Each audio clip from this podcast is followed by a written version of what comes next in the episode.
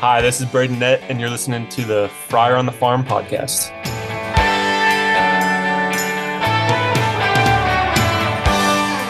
Welcome to Friars on the Farm podcast. I'm Donovan, and with me is Roy.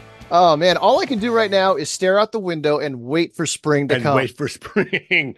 Well, welcome to episode 225 of waiting. God, we're waiting again. We're seeing other guys come off the board just before we came on today. Lucas Giolito, who had a pretty crappy season last year. He's an innings eater. He had plenty of innings, but came off the board with almost $19 million a year for a 2-year deal with an opt-out. Essentially, yeah. Pitching's getting expensive real quick.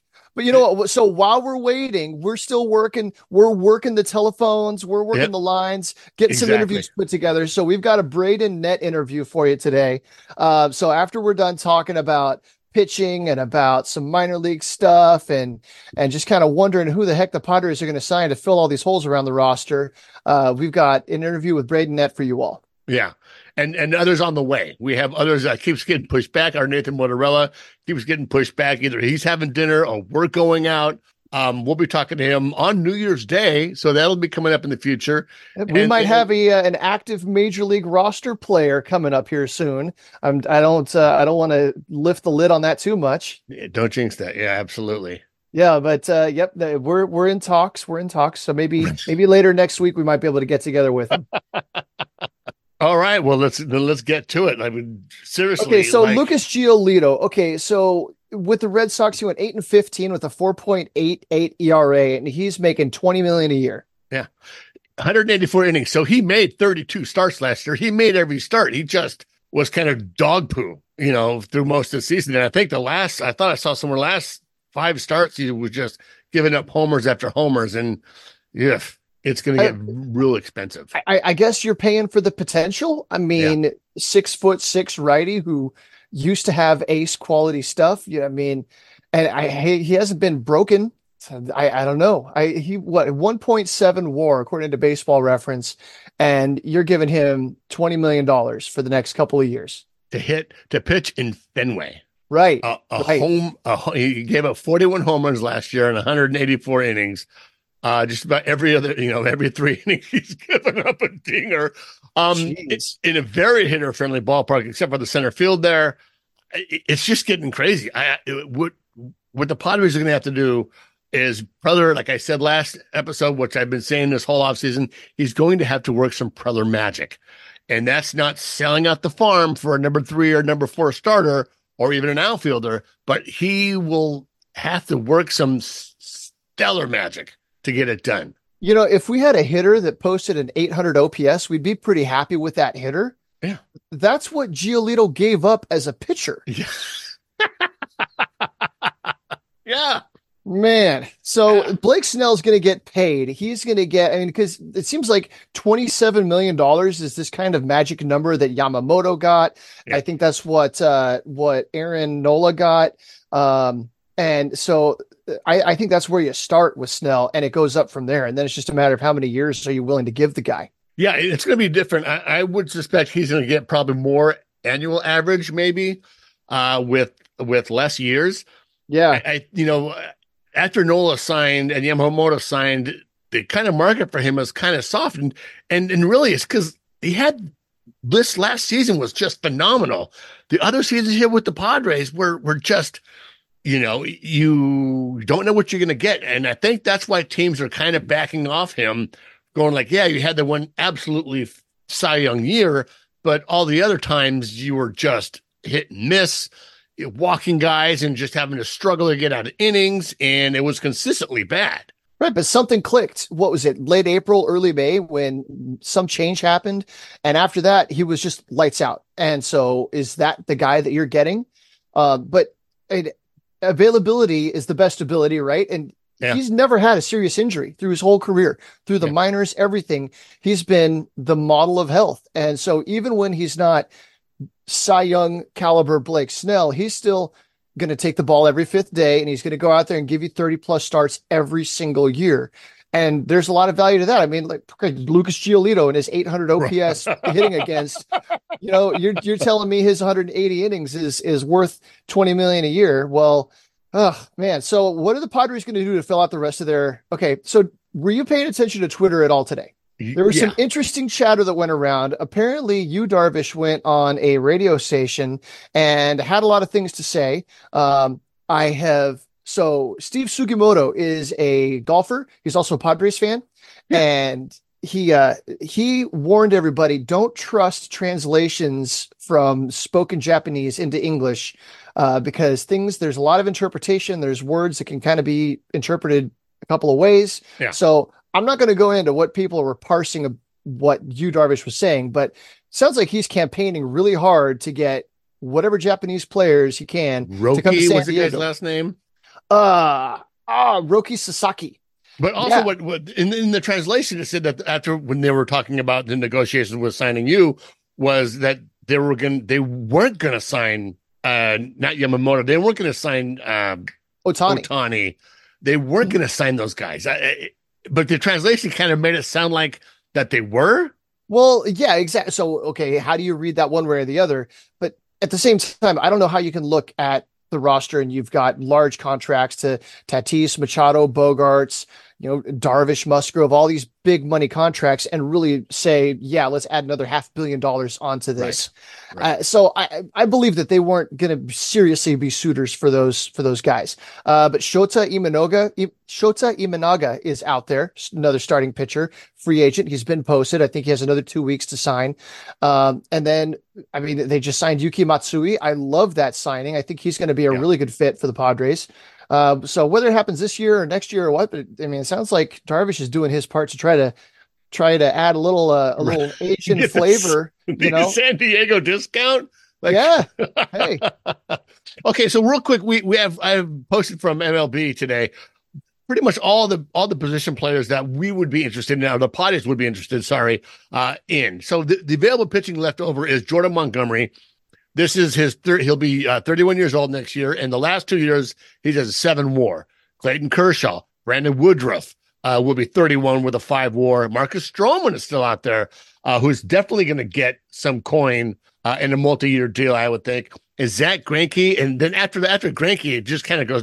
Zach Greinke is 40 years old, has a 3 WAR. Michael Lorenzen, 32. Clevinger, Rich Hill, Corey Kluber, and it goes down from there. I think it's a little bit of clever accounting that they're saying the last 2 years WAR, because these guys are all, I mean, Greinke's 40, Kershaw's 36, and he's an old 36. Yeah. A lot of these guys are reaching the tail ends of their career. And so, the last 2 years, well, what have you done lately? Jordan Montgomery is coming off a really good year.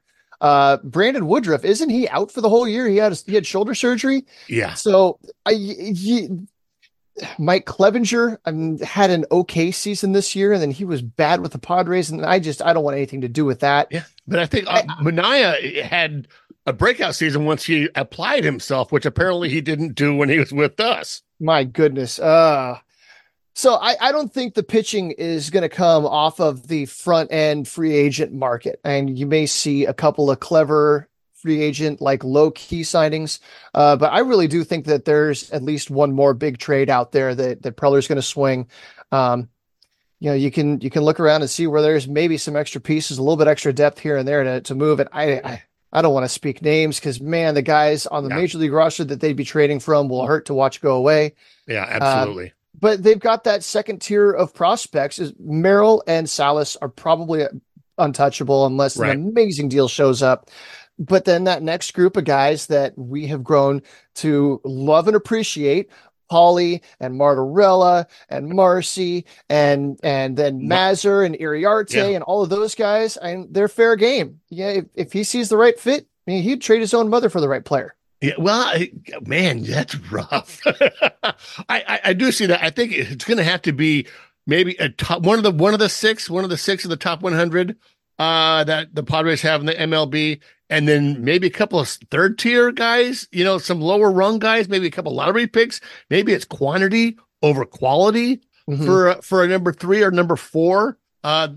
maybe with some controllable years. I don't know what that's going to look like. I don't know what guys are out there or what, you know, that are on other rosters that can fit that kind of bill. That's maybe hoping me. That's probably hope coming from me, thinking that they're not going to do just I can't go through another sell the farm for a couple of guys that we absolutely need. Right. When we still need to get through the trade deadline and see where this roster not only does it shake out, but like how the season goes. We're going to need to save money for the trade deadline, and we're going to need to save maybe some of those prospects for the trade deadline. So, well, an interesting theory that I kind of heard floated was that the Padres might think that they can go into the season without a ton of depth, with the expectation that these prospects that they have are going to be ready by mid-season to start contributing. And I can see that angle. I mean, you've got Drew Thorpe, last year's minor league pitcher of the year. He was in Double-A, strong year. And then you had all the guys that made their push up Double-A last year. Yeah. So even if 3 or 4 of those guys wind up being decent, there's some useful depth right there. Right. But you need to get through the first month or two of the season, and you have 3 guys, maybe, you know, in the starting rotation. And heaven forbid something happened to one of them.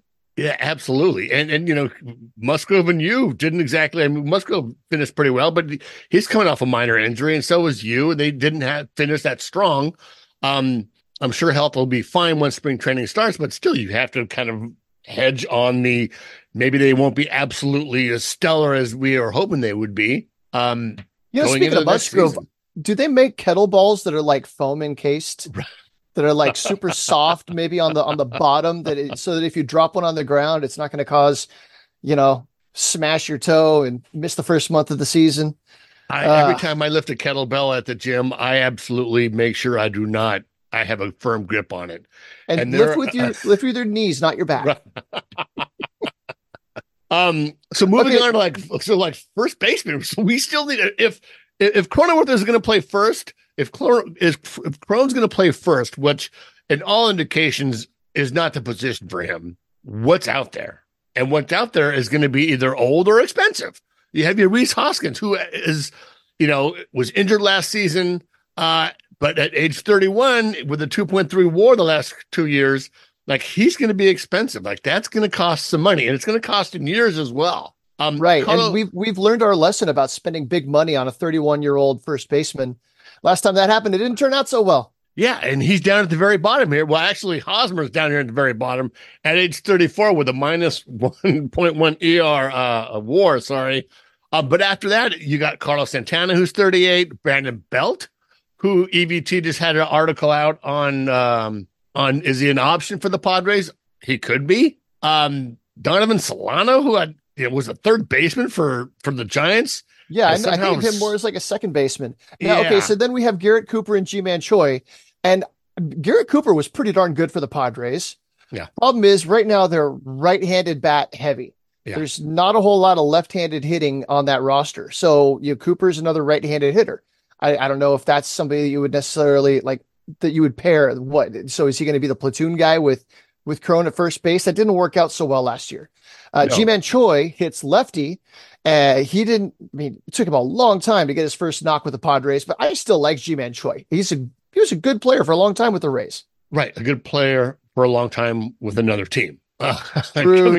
I mean, that's this whole list. I mean, okay, yeah. C.J. Cron, Mike Ford, Trey Mancini. The guy at the bottom of this list that intrigues me is Joey Votto. Yeah. Now, I don't know if Joey Votto's got anything left in the tank, but he wants to play again. His tweet today was really good. Let me find it. He's talking about free agency. He was talking about free agency. So he wears number 19. He wears number 19 because he grew up a Tony Gwynn fan. He says, okay, being a free agent is like that scene from Gravity where Sandra Bullock detaches from the Explorer. You're all alone. No one is answering your calls, and you don't know if you'll get back to base. Your only hope is George Clooney saving you. Save me, George. I can't seem to find his tweet, but it was essentially like him out here. I just read it. I just read it to you. Yeah. Sorry, I was looking for it. So, but I mean, a left-handed hitter can play some first base. I mean, last year we had Matt Carpenter. Oh my God, I'm glad he's gone. Can you give a roster spot to Joey Votto? Can you see him without not being in a Reds uniform? You almost want to, just because Joey Votto. It doesn't seem right. I love the personality. He's one of the most intriguing people in all of baseball. His interviews, he's intelligent. The things he says, like, you can tell when he answers a question, he really digs deep and like thinks about it. And he's, a lot of these guys are kind of knucklehead ball players. I just go out there and play ball. No, Joey really cares. And he puts a lot of thought and heart and care. Now, last year he hit .202 with a .314 on base, slugged .433. So that came out to a league average OPS plus. That's not necessarily what you're looking for from a first baseman. No, especially a part-time first baseman that's going to be like a timeshare platoon thing. I think that was kind of his role last year. So he should have been used in situations where, being a lefty hitter, he would have had an advantage. So I don't know. Yeah. So then let's move on to center fielders. Right. Michael A. Taylor, Adam Duvall, Harrison Bader. Those guys are the cream of the crop right there as far as the free agent talent out there. I have a hard time loving any of these guys. I'm sorry. Taylor is defense first. He's a glove first outfielder, an occasional pop.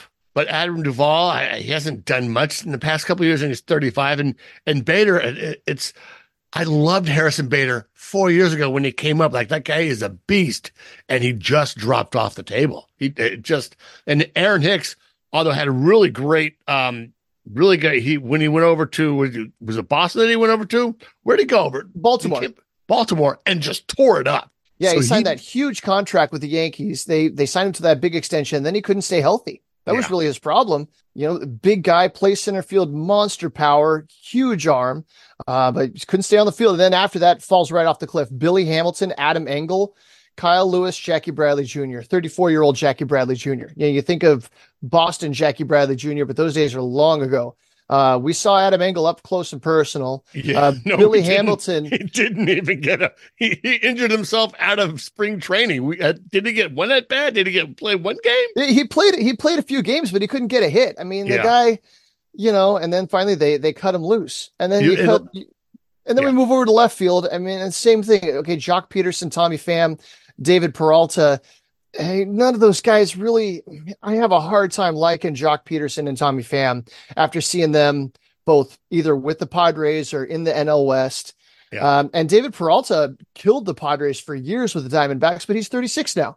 Yeah. And so how good is he going to be? And there's not enough coming up. Like, there's got to be a show me deal there. Like, certainly, I bet you there's going to be, the pitching is going to get one of those, incentive laden. Low guaranteed average annual value, incentive laden starts with innings and strikeouts and whatever for the pitchers. I think it's the same thing. So there's a prove it deal for some of these guys. I bet you we get two guys either on trade or one of them's going to be a prove it deal. Well, looking a little further down this list are three players that have been familiar names, either because they've been former Padres or it seems like.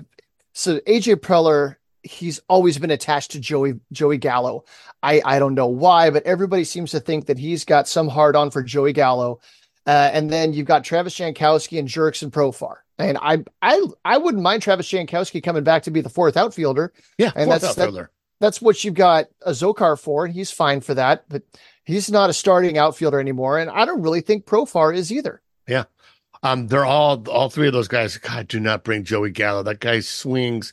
He really does not hit well. He'll run into a homer every once in a while, and you go ooh and ah because he hits it real far. But it's just not if we're going to really push for a playoff. And obviously we're going for a wild card here. This isn't going to be winning the. We're not going to win the division anytime soon. Right. But you talk about prove it contracts. I mean, down at the bottom of the list, Eddie Rosario, Robbie Grossman, and Corey Dickerson. Those are three guys that I could see, signing fairly low deal, knowing that they're going to get playing time, hoping that they can, parlay a hot half season into a solid contract for next year. Yeah. All three of those guys have hit well in the past, especially Dickerson and Grossman.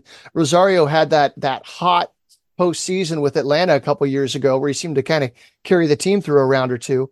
I think of Rosario more from Minnesota, playing a little bit of center field. But it's hard to get excited about any of these guys. I'm sorry. Right. So a trade, I hate to say it, a trade's going to happen. Right. So, so then you're looking at Ha-seong Kim and Jake Cronenworth. They're both second basemen.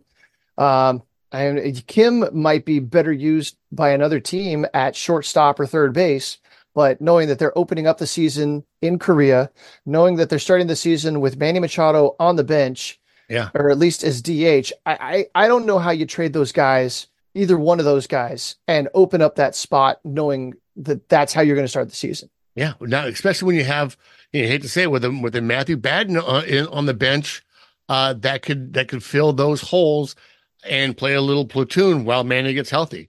And finally, Ha-seong Kim is doing something that we always hoped he would do, and then we trade him when he's at his peak value, which, from a baseball sense, it makes sense to trade the highest value guy, and that'd be Ha-seong Kim for an outfielder or for an arm and maybe some close to ready, kind of like the Soto deal where you get like a major league ready guy and then a couple guys aren't ready are coming close. I think the play there would be that you hold on to those guys and you make it through the first half of the season. As you're getting close to the trade deadline, you see what Jackson Merrill is doing in the minors. Yeah. You see how Graham Pauly's coming along. You see how some of these guys are looking.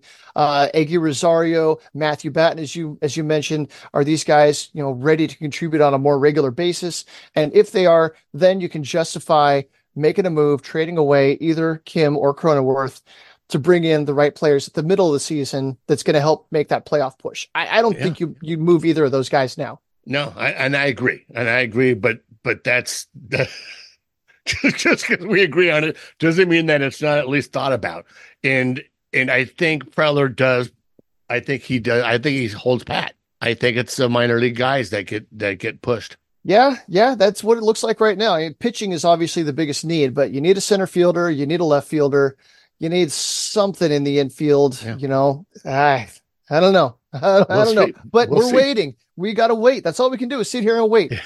And drive ourselves crazy. Well, talking about minor leagues, the prodigal baby rattlesnake has come home. Welcome home, Luis Patino. The Padres claimed Luis Patino off waivers from the White Sox.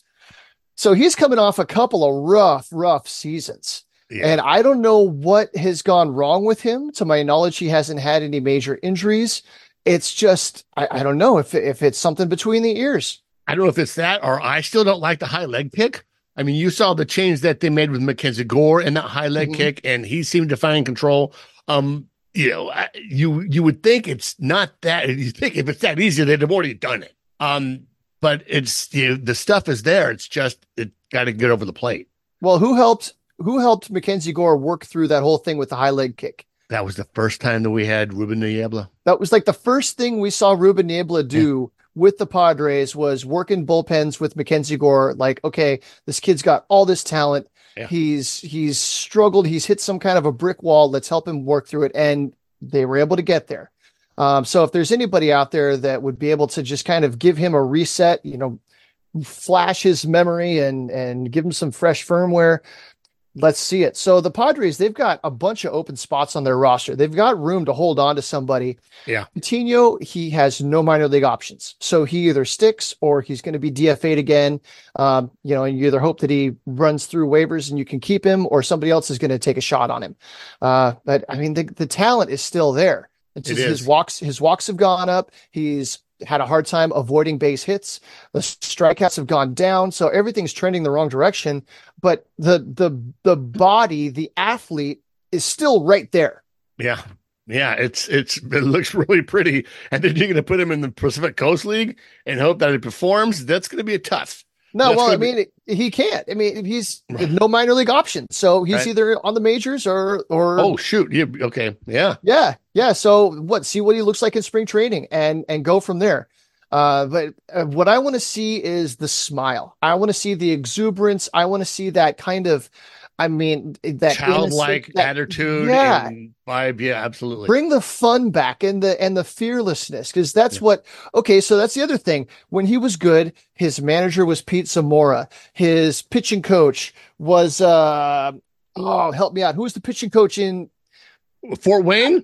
The old guy. What's his name? In Lake Elsinore. In Lake E? Yeah.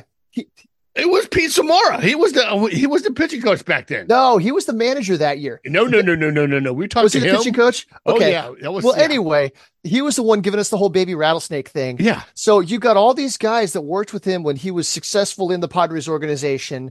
Bring him back here. Get him back with those guys. And let's just clear the table and get back to basics and make you again. And then build up that confidence. One inning. Put him in the bullpen. One inning. Low leverage. Get some time under your belt. Get that confidence back.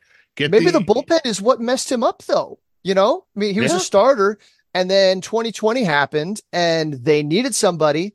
They needed a reliever. They brought him in to be a reliever, and he struggled in that role. And then they traded him over to Tampa, and after that, it's like he was wired wrong. Something got crossed. Well, also, you know, when you do get traded, and you see it with Blake Snell, you see it with guys like Juan Soto, these young guys that get traded. Snell wasn't so young, but still, it screws with you when the organization that brought you up sends you away, and you have to prove yourself all over again. And when you're that young and you have that much talent, it can get to you, and it could derail your career for a little bit. For sure. Well, let's see what else we got. So moving on, we have, so this came from minor league baseball. These prospects rebounded in a big way in 2023. Who was picked was Ryan Bergert, right-handed pitcher, Padres number 18 prospect. Though Bergert missed the entire 2021 college season at West Virginia following Tommy John surgery, the Padres still drafted him in the sixth round and paid him fourth round money at $500,000. He got bashed for a 5.84 ERA in high A in 2022, but his stuff and command improved in 2023 when he compiled the 2.73 ERA. It's eighth in the minors with a 204 opponent batting average. Ditto again, eighth in the minors, and 126 strikeouts and 105 and 2/3 innings between high A and double A.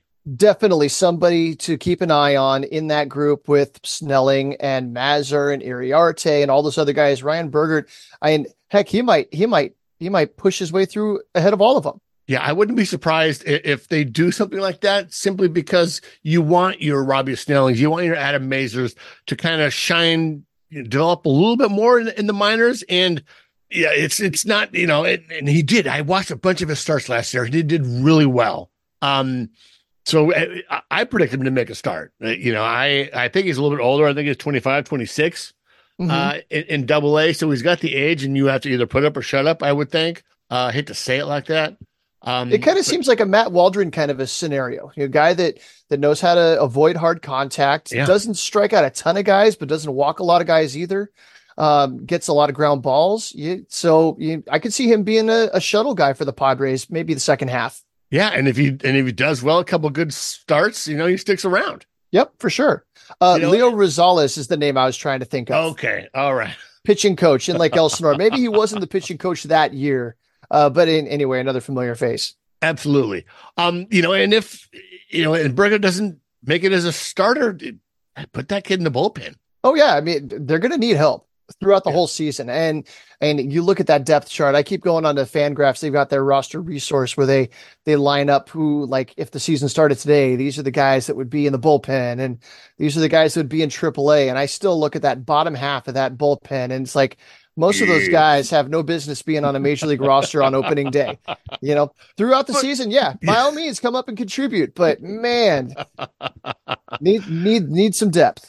It is rough. So the other little bit of news that we have came from the guys at Pipeline, MLB Pipeline, Jim Callis and Jonathan Mayo. 8 prospect-related predictions for 2024. Pipeline Pitcher of the Year by Jim Callis, Robbie Snelling. Yeah, he says, I'm going to go with Robbie Snelling. Last year, he had a 1.82 ERA and got to double-A by the end of the year. What's not to like about this guy? It's a quality fastball that nobody hits. It's a quality curveball, one of the better breaking balls in the minor leagues. The changeup is coming along fine. He throws a ton of strikes. He's left-handed. He has tremendous mound presence.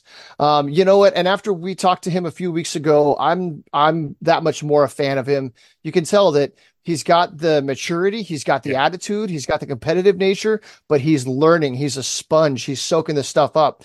And he didn't even know about game planning to start the season. You know, taking notes, doing advanced scouting on guys, that's something that he was learning this year. And I mean, it takes guys a couple years to fine tune all that stuff.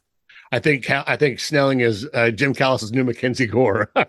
Okay. Hey, I love it. Let's go. You know, absolutely. And the one thing with Robbie is you know, he knows it's a process. Like, so if he does make it up to the majors and get shelled, it's not the end of the world. Like, there's learning to be done. There's improvements to be made and adjustments to be made.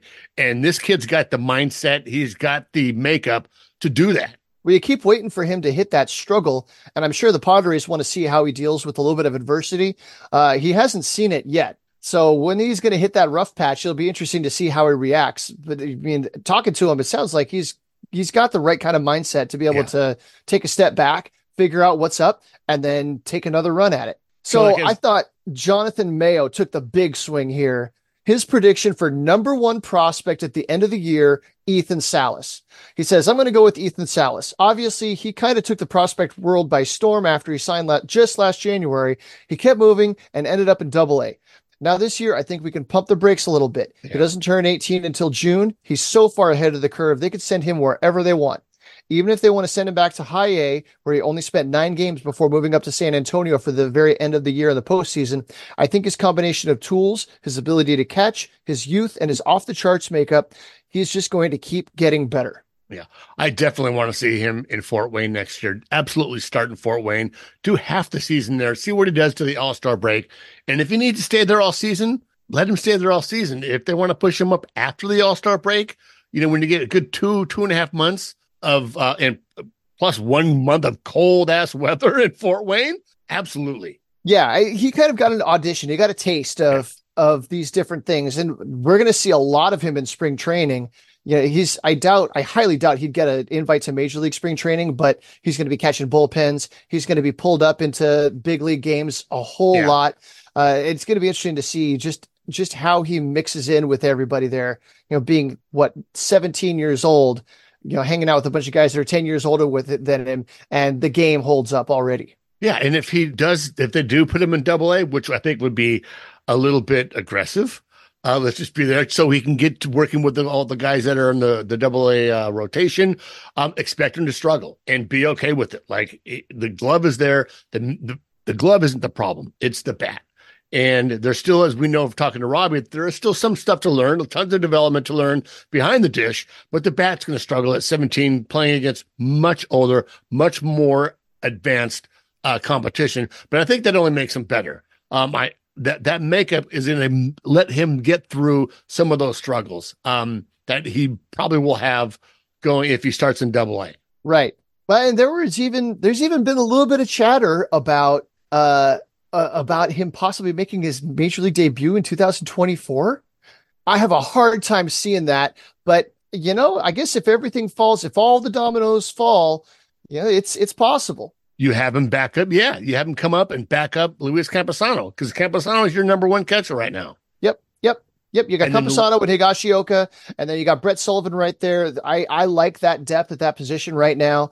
You got Brandon Valenzuela. You've got a handful of other talented catchers the Padres are deep at catcher. Yeah. Yeah. You know, we look at Salas like he is the catcher of the future, but there's a handful of guys that if you squint just right, you could see them at least playing some time in the majors. Yeah, absolutely. All right. Well, speaking of the majors, our last little note on here. This is also from MLB.com. Thomas Harrigan. Will these strong finishes carry over into 2024? And this is about new guy Michael King. They list him as a starting pitcher reliever for the Padres.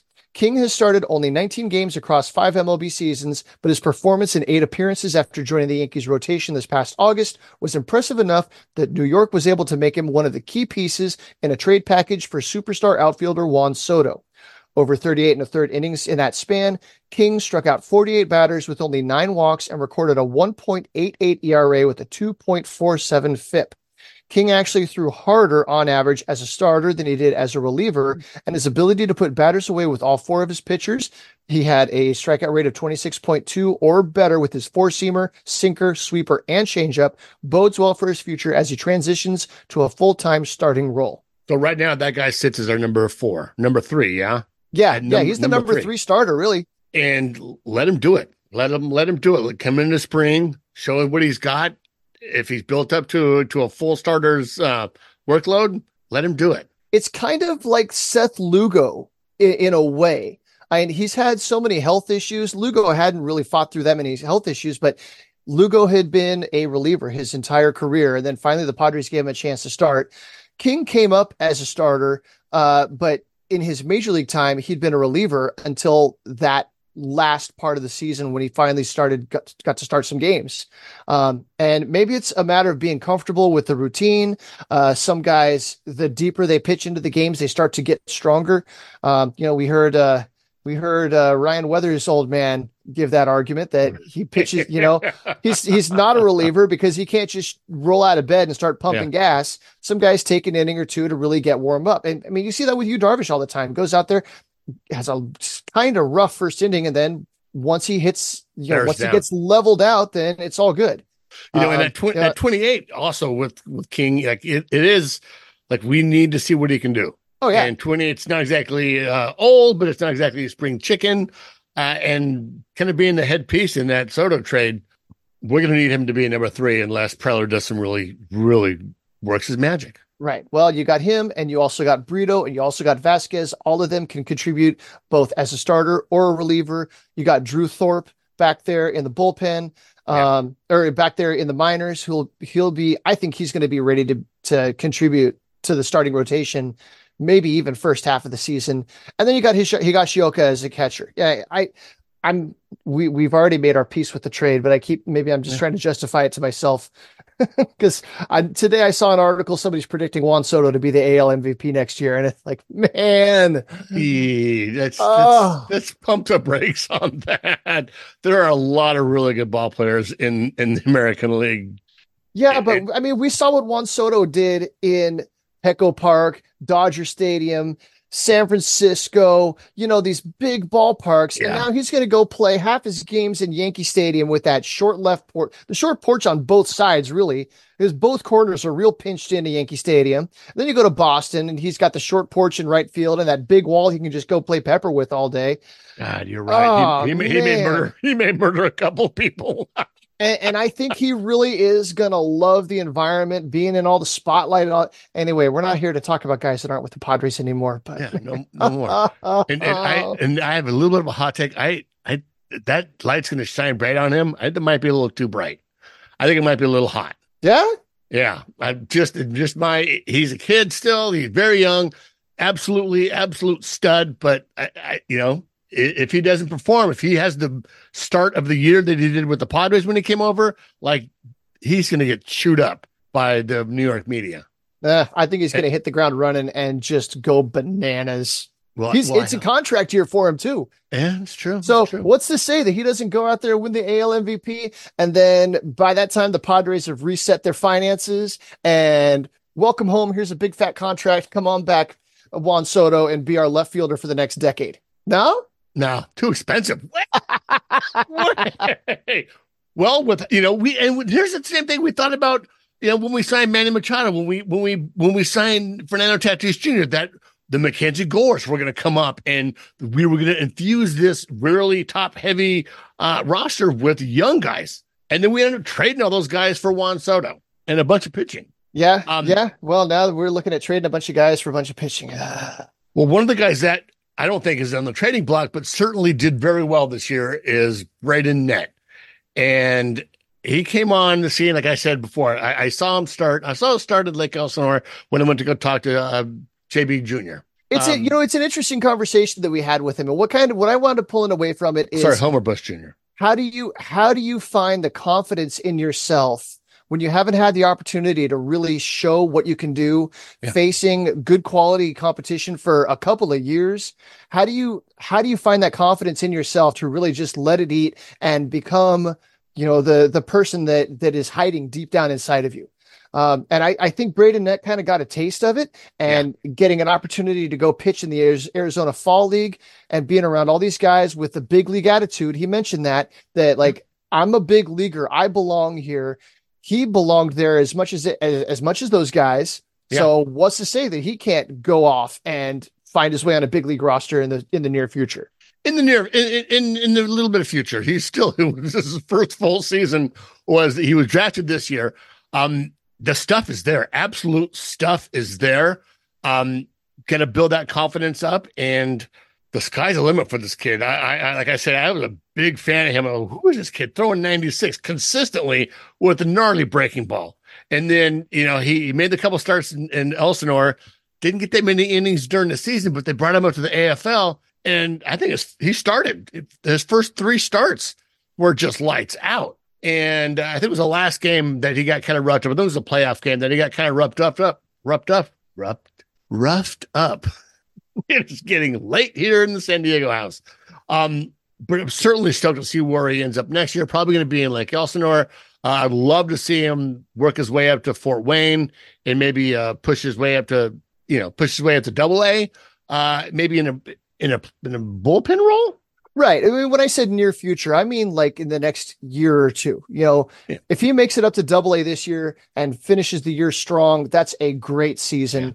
Yeah. And then we'd be talking about him next offseason in the same kind of terms that we're using right now to talk about Ryan Bergert, Adam Mazur, some of these other guys. Absolutely. All right. So well, let's introduce you all, our new friend of the podcast, Braden Nett.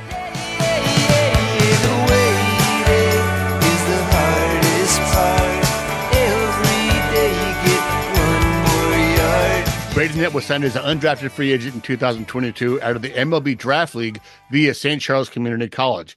In 2023, the Troy, Missouri native had 9 starts in the Arizona Complex League with a 4.28 ERA, making it to Single A Lake Elsinore in September, where his good showing propelled him to the Arizona Fall League. In the Fall League, he racked up 21 punch-outs in 17 innings with his mid-90s fastball and a nasty curveball. He joins us here on Friars on the Farm podcast. Welcome to the show, Braden. Thank you. Thank you. Nice to have it. Nice to be on it. Excited. Dude, so you're at home now, right? Yeah, I'm at home. Okay. So just let our listeners know what you throw. What's your arsenal? I mean, obviously a pretty good fastball, I'd say. Get some good metrics on it. Got a fastball, two-seam, cutter, and it's actually a sweeper, not a curveball. Okay. It's a sweeper, and then I'm working on a changeup right now. So that little 4-pitch arsenal right there. Working on a changeup. So yeah. What does that mean? Are you still playing with different grips, different like releases? What are you doing? Yeah, I'm not really comfortable throwing it in the zone. That's the part I'm trying to work on. I found a grip that I really do like. It feels good out of the hand, but it's just kind of the control part of it. Does it tumble? Does it dive? What does it do? I want it to tumble, but it starts to fade a little too much. But I want it to go like more down than have like arm side run. I hear that's a pitch people just have, like guys have a relationship with it, and it's sometimes they love it, sometimes they're not friends. It's a complete feel pitch. Yeah, well, that's like my first question, because your slider is more like a sweeper. But you know, when I'm watching on MLB TV and MLB TV, it's like, okay, looks like a curveball. That ain't not a break. Yeah, I know. I noticed that too, and I saw it on video. It kind of does look like a curveball. Okay, so dude, in high school you played basketball. Yeah, that was my main sport. You were a stud on the court, and you can hit threes. I watched a bunch of videos of that.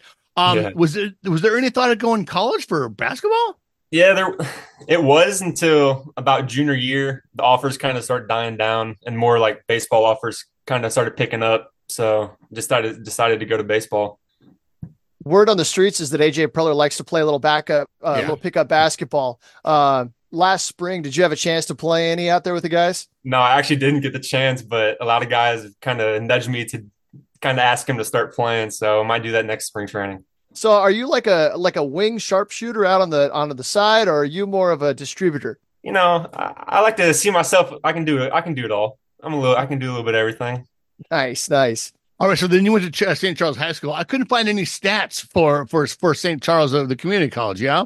Yeah, I only went 1 year, and I was ineligible, so I never pitched a college inning. All right, so then you went and played in the Appy League. How did that transition from, you know, essentially from high school to the Appy League start? Yeah, I mean, it was crazy. I mean, not being able to throw for a year to like live batters was kind of intimidating. Going into the Appy League, got hurt in that league, and then came back, went to St. Charles, ineligible. Still didn't throw to anybody. And then I went to the draft league, finally got to see people live. I don't know. Just happened to be good, I guess. I don't know. So I don't mean to pry, but what was the injury, if you don't mind? I just had like a little like flexor. It was a long time ago. I think they said it was like a flexor strain, something with my forearm. Okay, I mean, nothing you need to have surgery or anything like that. You were just on the shelf for a while. Yeah. Man, that's got to be frustrating. Yeah. No reoccurring injury, so. That's huge. So well, I mean, when we get to the end of the season, we're always talking about, okay, what were your goals? And most important is that you finish the season healthy. So, yeah, I mean, that's where you are. You made it all the way through the fall league, throwing gas. You played the fall star game. So it's a successful season, but it sounds like it was a rough road for you between high school and finally getting to pro ball. Yeah. It's just matter of fact, I'm seeing like actual competition. Because like that jump where I never got to see any college baseball hitters, and I just went straight from like high school level to this is day and night, let me tell you. Yeah, and I'm sure you're blown by guys with the fastball in high school, and all of a sudden guys are laying off the high outside stuff. So you grew up in outside of St. Louis, actually about an hour outside of St. Louis, Yeah. You a Cardinals fan growing up? I am, yeah, all my life. Who's your boy? Who's your guy? Adam Wainwright. Waino. Love that guy. I love to hate that guy. I mean, he's a people person. He has been the bane of the Padres' existence since he's been in the league. But he seems like such a nice guy. Right. You just can't hate him. Right. That's why I say I love to hate the guy. I like good ball players. I like, it sucks because they do so well against the Padres. And believe me, we have the team has lacked the talent for a long time in mine and Roy's lives. So to see the way he kind of went out and just the kind of competitor he is, and God, I follow him on Twitter. It's a great follow on Twitter. It's great to see that guy kind of get all the just desserts that he got, as he made this last year through the league. Oh yeah, for sure. I enjoyed it. He was in the booth a little bit in the postseason, and that was neat hearing his insight on things. But he's not one of these guys that ever blew it by everybody. He's like the crafty, and that makes it that much more frustrating to watch. It's like, why can't we hit this guy? Yeah. That curveball. I know. Was nasty. So in high school, you were 90, 91, and then somewhere your velo jumped. Did you work on that, or did you just grow into it? I think I just kind of grew into it. It was 2020, 2021. I was sitting, like you said, like 90, 91, and then just a couple weeks later, out of nowhere, I hit a 7, and then velo just started creeping up from there. I just grew into it, I guess. Dude, yeah. Okay, yeah. So then you played for the William Crosscutters. Now you got some innings there. How was playing in Williamsport? It was really fun. Good environment. I liked the guys down there. It was awesome. The manager told us that like it's going to be the closest thing to pro ball, and after being in pro ball, I 100% agree. It was a great experience. A lot of good baseball. Did you learn a lot there with with mechanics and arm care? Oh, yeah. Our manager, Jesse Litch, great guy. I think he's one of the big reasons why I'm here right now. Nice. So in Williamsport, these draft leagues, they used to be minor league teams. And a lot of their community, they're in the community. What kind of community stuff did you guys do as a team? I didn't partake in any of it, but I remember there was I think they did some food drives or something, but I don't know. I was kind of shy and didn't really want to do all that stuff, I guess. That's all right. Being shy is all right. Being quiet and keep your head down is all good. Then a bunch of these guys in that league are played in the fall league. Did you hook up with any of those guys in the fall league? Yeah. Actually, one of my teammates on the fall league, Troy Taylor, he was the year before me, crosscutter. So I got to talk to him for a little bit about the experience down there. It's pretty fun. So this was your first time playing like competitive ball since you were in high school. What were was there a shock? Were there adjustments you had to make? Was there a steep learning curve? I mean, the only adjustments I had to make was kind of like the mental side of the game.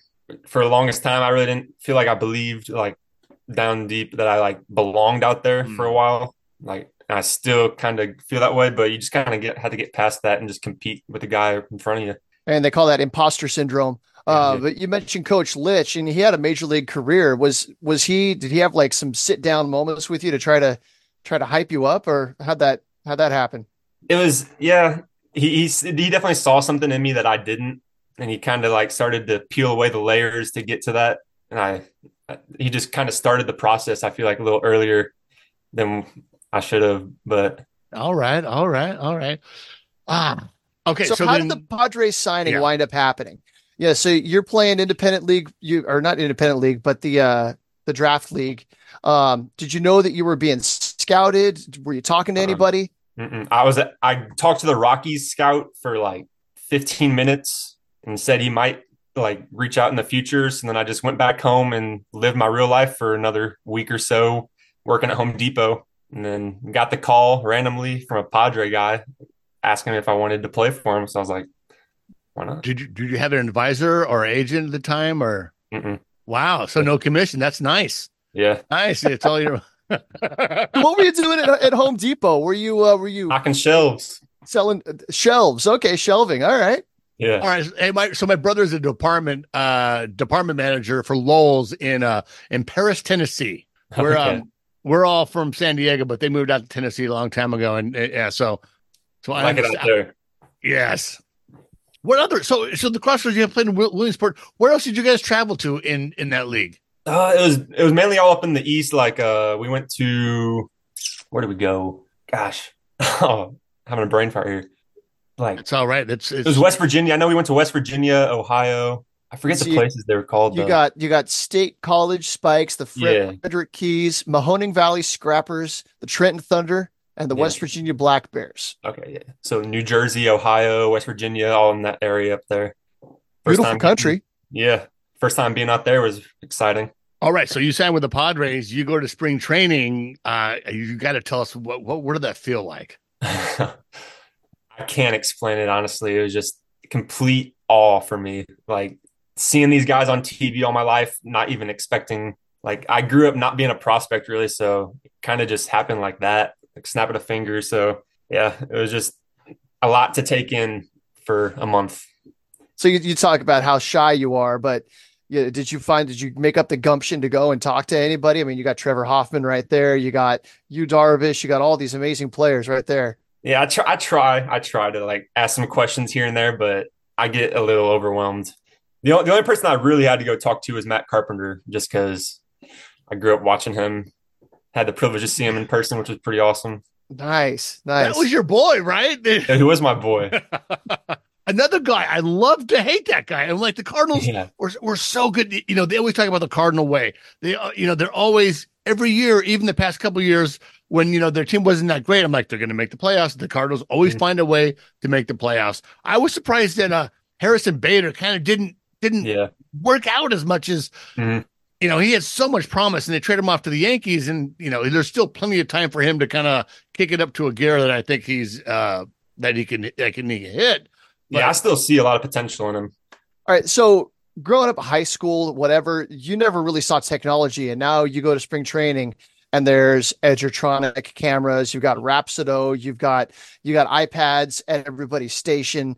Was this like the first time that you were around that kind of like analytic technology? The Rapsodo, no, we had that in high school actually, but all the other stuff, like I'm brand new to all that stuff. Still trying to learn the ropes in that little category of baseball.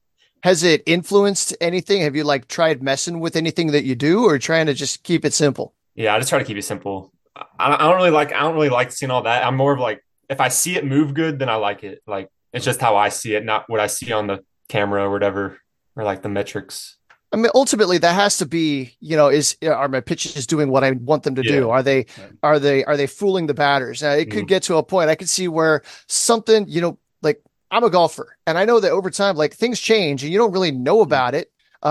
So like your slider isn't quite breaking the same as it used to be. I could see how that would be. Okay, let's look at what your video was from 2023 when things were good. And now, you know, not saying that things are going to slack, but you know, that's, I'm fascinated by that side of it, of the, you know, how do you meld the technology with the like traditional scouting, the eye test kind of thing? I don't really know, to be honest. I'm like I said, I'm still kind of new to all this stuff. Still trying to figure out what I'm trying to pick out of, like trying to figure out what I need to learn with that kind of stuff. So, well, let's step back to spring training. Okay, so you show up, you got your locker, and you've got all the gear. You've got a duffel bag that's gold with brown and gold. You got workout shorts and all this. What was the swag like when you showed up on your first day? Oh, dude, it was amazing. Sent so many snaps to all my buddies back home. I had to send so many pictures. Like, look at all this stuff, guys.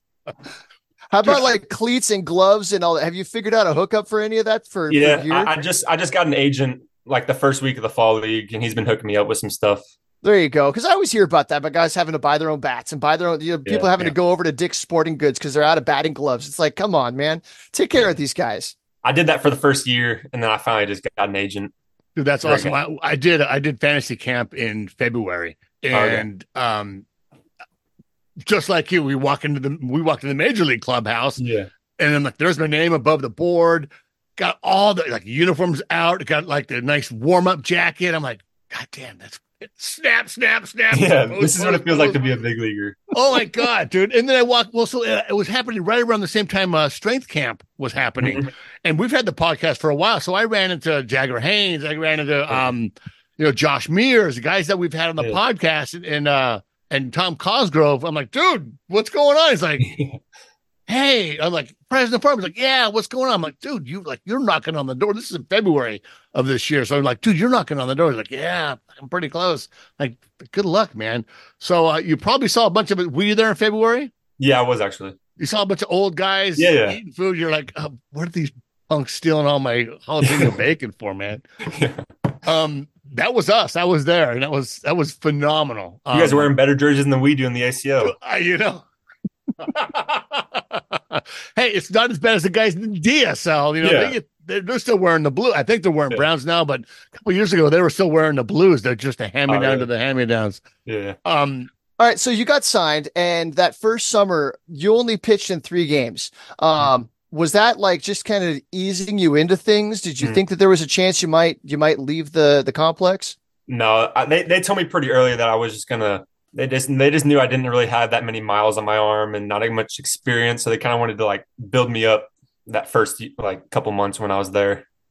So heading into that first off season, did they lay out like a plan on what they wanted you to do to, what kind of strength, like flexibility, what kind of stuff did they have you working on that first off season? They didn't really like sit me down and give me a bunch of stuff, but they were definitely like, because we could still talk to the guys like. Because there's no dead period last year. So we could still like reach out and kind of ask like, hey, like kind of lost here. Can you give me some stuff I need to work on? Like, I think I'm not as mobile here. Can you give me some stuff to like get more mobile? Like that kind of stuff. But this year it's kind of just like, I figured it out a lot this first year where I kind of like the last couple months kind of sat down, wrote down what I need to work on, like where my weaknesses are, where I need to attack in the off season, like all that, et cetera.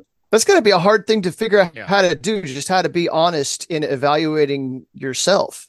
Yeah, it is. And then asking for help. So like this year, you want to kind of feel like you kind of want to feel like, were you afraid to ask questions? You got to be afraid to ask questions. It takes a lot of courage to go like, hey, I need help. And because you're in the minor leagues, you're developing, you're still learning all this stuff.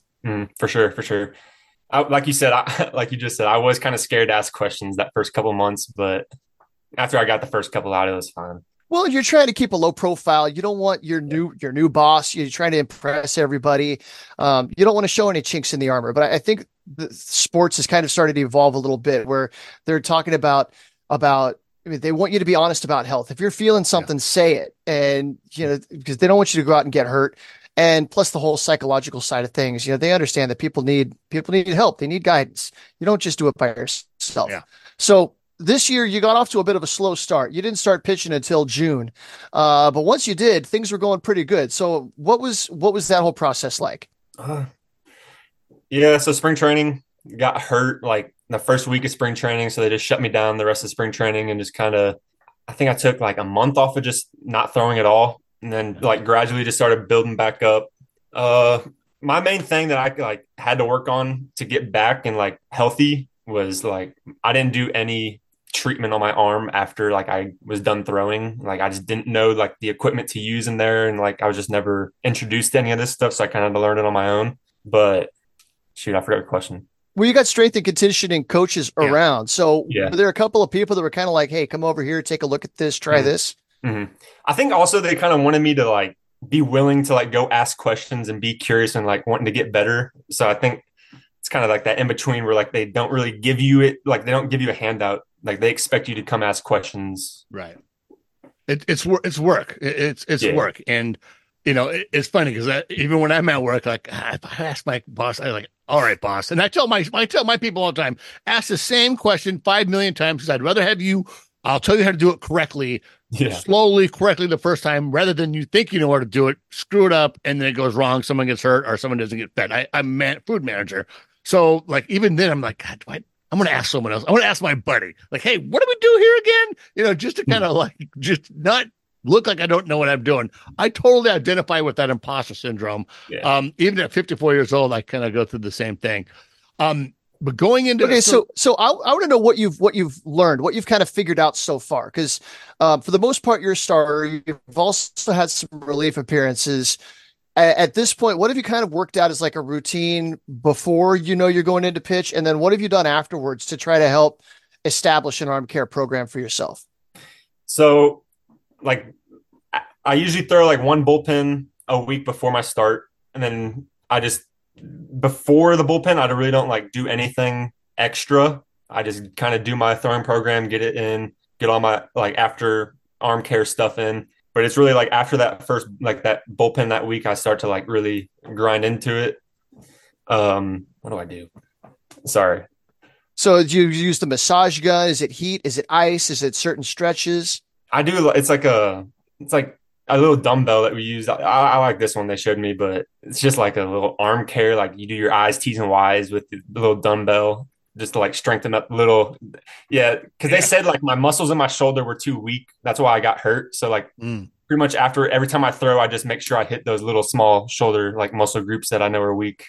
And ever since then I've been feeling amazing. So I sit out by the bullpen at Petco Park. My wife and I, we've got a half season package and it's always interesting to me to see the guys. You know, the game starts, first few innings, everybody's down downstairs, and then they come up and they all start stretching, and everybody has a different routine. This guy's over here with the bands, and then he's over there throwing the plyo ball against the wall, and somebody's over here doing yoga and like calisthenics looking things. I find it interesting that everybody's got their own different little thing, and that just comes from trial and error, trying different things and seeing what works and watching other people do their thing.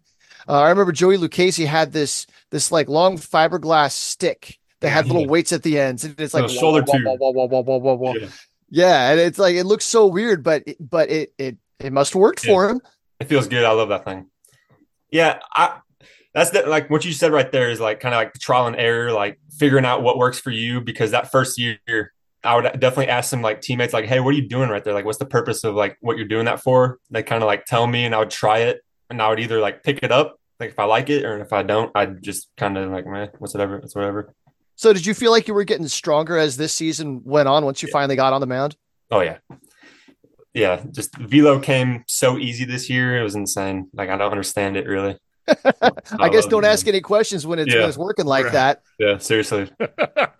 So you're going to see my 96 with run. Did you see my 96 with run? Yeah, right. So I got your game log up here. And so in the ACL, you're going like an inning and 2/3, 3 innings. And then all of a sudden you show up and you throw 6 innings of no hit ball. What happened on that day? Had some good sleep the night before, I guess. I guess that's the lesson. Go to bed early. When your mom tells you to go to bed, you go to bed.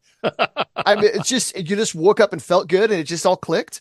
I guess one thing I do remember from that day is our pitching coach, Robbie Price. I remember me and him sat down before that game. And like, that was like the first day he really like, he asked me some questions like, hey, what do you really like want to get out of this game? And we kind of just sat down. I'm like, I really want to be like 50% in zone this game.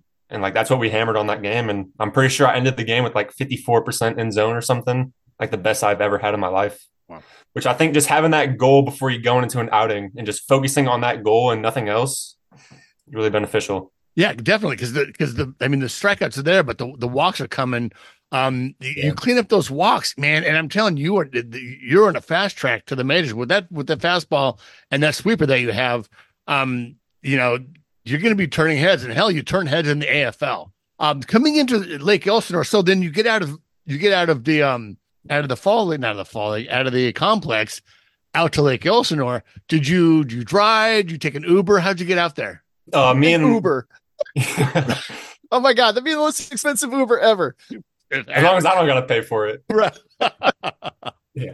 No, I caught a ride with a teammate who kind of moved down at the same time as me. Who was it? Romeo Sanabria. Okay. All right. Yeah. Ah, he drove? Yeah. He's a big boy. Yeah, he is. Small car, too. Okay. All right. So were you in Lake Elsinore long enough to get a room, or were you just in a hotel? Because you were only there for, what, a couple of weeks? Yeah, I was there for 3 weeks. I luckily did get an apartment, though. Who'd you room with? Who was it? Breck Eichelberg. I forgot his last name. Homer Bush, and then Kobe Robinson. Us four. Kobe Robinson, flamethrower. Yeah. That's sidearm, too.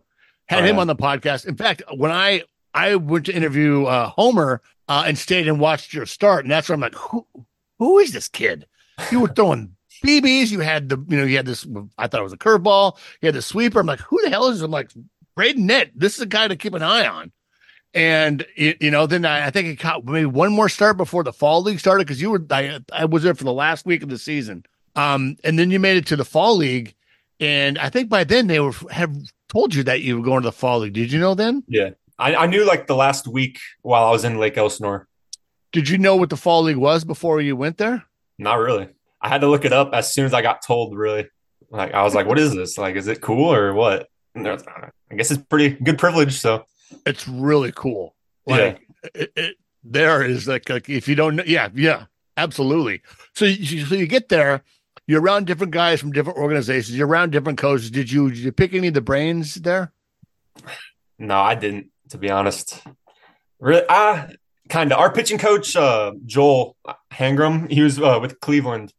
I picked his brain a little bit, just like on pitch shapes, like where he wants my sweeper and stuff. But other than that, I was just pitching good, so kind of wanted to stay to myself and keep doing what I was doing. You call it a sweeper, but then Donovan said it looked like a curveball. You said it's kind of more like a curveball. Is it? Do you grip it like a curveball? Do you release it like a curveball? It's just the way that it comes out of your hand. It winds up moving sideways. Yeah, I grip it. I actually noticed. I looked up Yu Darvish's pitch grips, and like, you know how he throws like three different kind of sliders. Mm-hmm. Like one of the sliders that he throws out of the multiple, but we have the same grip. Actually, I saw it online. It's a shit. I got this one.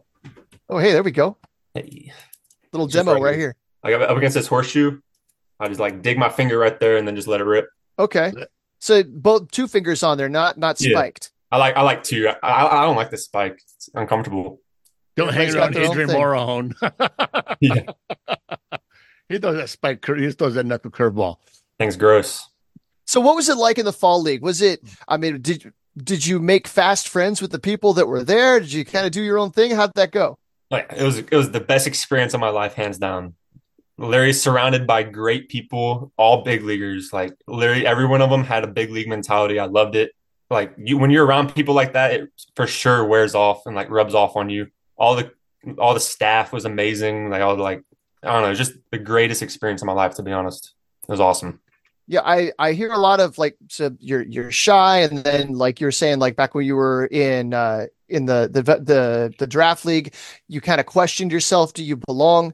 And that must have been kind of the experience that kind of gave you a little bit of confidence, like, okay, maybe I do belong, maybe I am cut out for this. Yeah, 100%. I for sure felt that way after leaving the fall league and talking to some of our coordinators with the Padres, like asking them where they see me next year.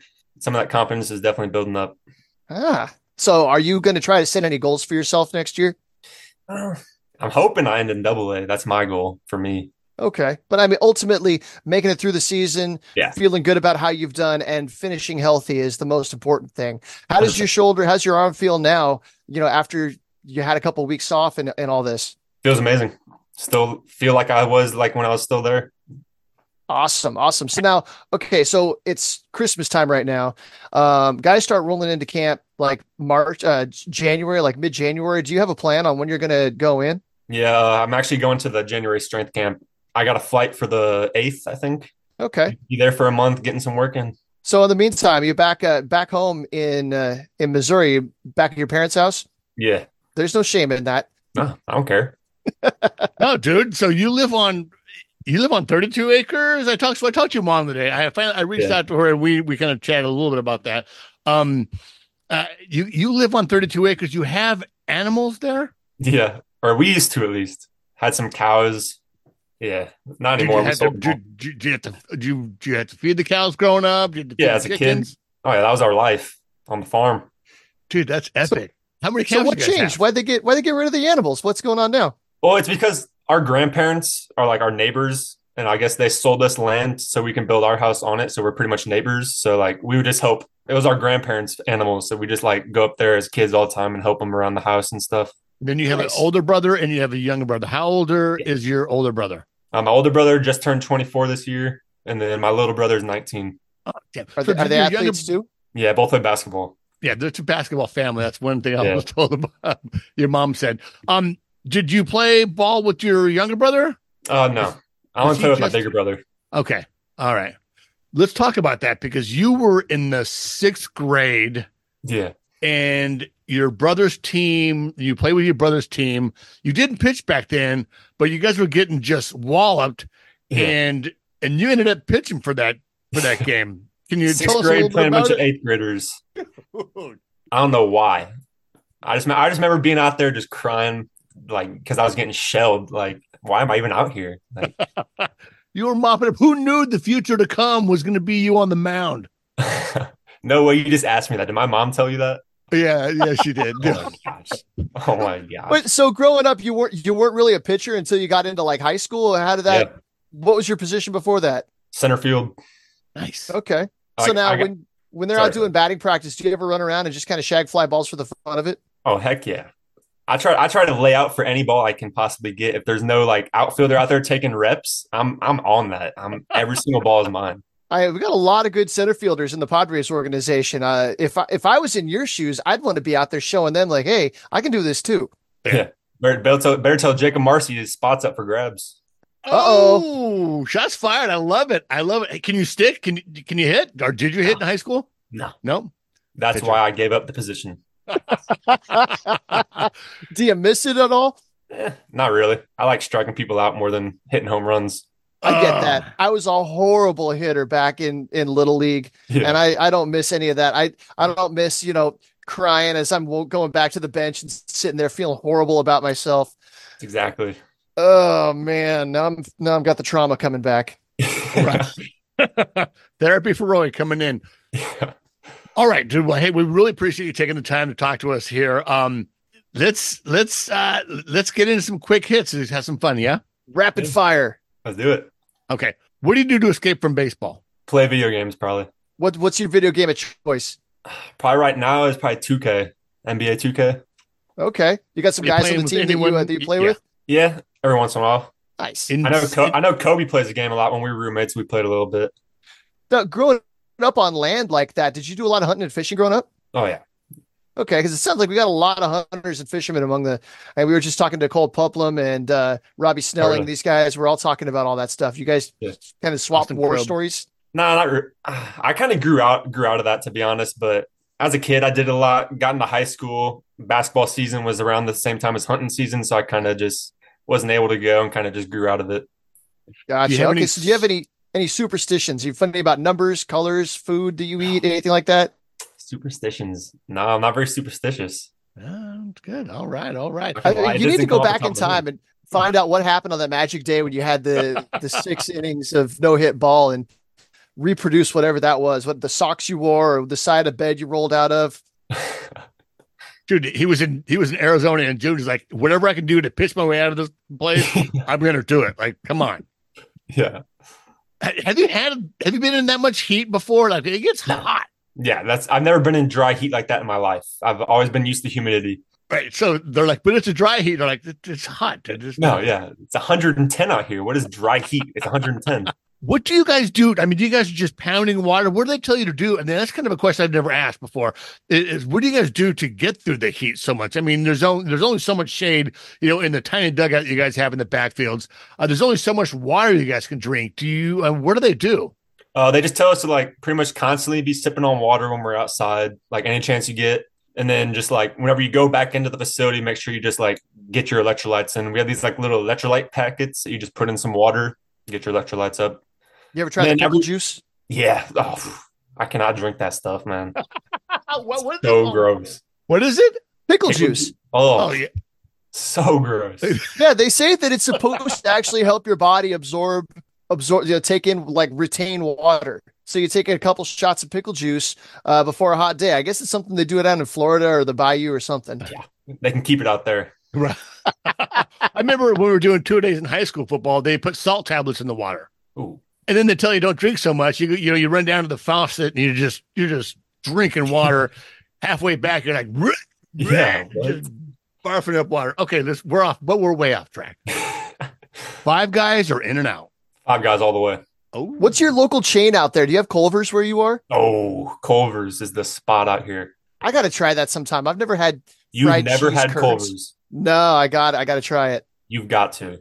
So is it Culver's good over the other two, over Five Guys in and out? 100%. Okay, local. Okay, all right. Is that just because of? Is it because of the curds and the shakes and all that, or does the burger hold up? The burger holds up. All right. The smush burger, the smash patty. Nice. All right. So on the food topic, does pineapple belong on a pizza? 100%. Yes, my guy. Donovan vehemently disagrees. It's but so good. I had it the other day because I was with other people. It's fine. It's fine. For me, as a chef, it cools the pizza down way too much. There's so much water in pepperoni that it cools the pizza down too fast, I think. I just like that. Way too hard about this. Yeah. She had a nice little sweetness. Yeah. Yeah, that's all. Okay. The one hitter that you would face, living or dead. Probably Shohei. Woo! That could definitely be a possibility. I know. Me and my dad were talking about that the other day. It's coming to our conference. That's pretty scary. Did you think at any point that you might face Matt Carpenter last spring? Yeah. I did have some thoughts. I was hoping I was going to, but it never happened. Because you have random, like, oh, hey, we need you down on the back lots. Yeah. We're doing a sim game, whatever. And they'll pull somebody down just to throw. Mm-hmm. I know. I was hoping I was going to get the chance to at least throw against some big leaguer. Well, maybe it'll happen but it's got to happen this spring. You got way more opportunity this year. Yeah, hopefully. Okay, so you're stranded on an island with food, water, and shelter. What are the three things that you need? A dog. Cool. A Rubik's Cube. Interesting. And probably just a good book. Harry Potter series. Harry Potter fan. Okay. Potter so fan. You know how to solve the Rubik's Cube? You good with that? No? You just want something to frustrate you? Kill some time. What is it like? Who hasn't seen the videos of those kids who are like, they're standing there and chip, done. Yeah. It's mind blowing. It's insane that they can do that. Like I'd rather do that than throw a baseball hard. I met this. My friend's daughter has a collection of different Rubik's cubes. She's got like a 5x5, and she's got these giant ones that, like, I don't understand how you have the brain power to put that together. It's a whole different thing. It's incredible. Oh, do you guys have a dog there now? Yeah. What kind of dogs do you have right now? She's an Australian poodle, like an Australian shepherd and a poodle mix. Oh, interesting. Nice dog. Okay, so if you can have a pet that's not a cat or a dog, what would you like to have? Probably a raccoon. Oh. You ever see the videos of like those raccoons people have as pets? No. The cutest things ever, dude. So cute. And they've got the little hands, how they hold on to everything. Like I've always told myself, if I ever find like a baby raccoon alone in the woods, I'm taking it and raising it as my own. The thing is, those things will destroy your house. Like I've seen, like they'll eat into your drywall and go through. I mean, they'll wreck the place. Yeah, I've seen some clips about stuff like that, but. I like that. A lot of people say, oh, give me a fish, give me something, a bearded dragon, something that doesn't take any maintenance to take care of. You went off the grid. I like that. I love that. Okay. So you're on American Idol. You're at the final. What song do you sing? That's a great question. Oh, I don't even know. Boot Scootin' Boogie, maybe? Boot Scootin'. Nice. I love it. Well, dude, we really appreciate you taking the time to talk to us. Awesome. You know, you really just bursted on the scene this year. I can't wait to watch the next season and watch you continue to develop as a pitcher. You know, there's a lot of raw talent there that I think if you develop that, you know, you certainly can make your way to the upper minors, if not the majors, man. And you're 21 years old. You're young. You got plenty of time. We're excited and thankful for you to have you on the podcast. And, dude, really appreciate it. Yeah, I appreciate you guys. It's a great time.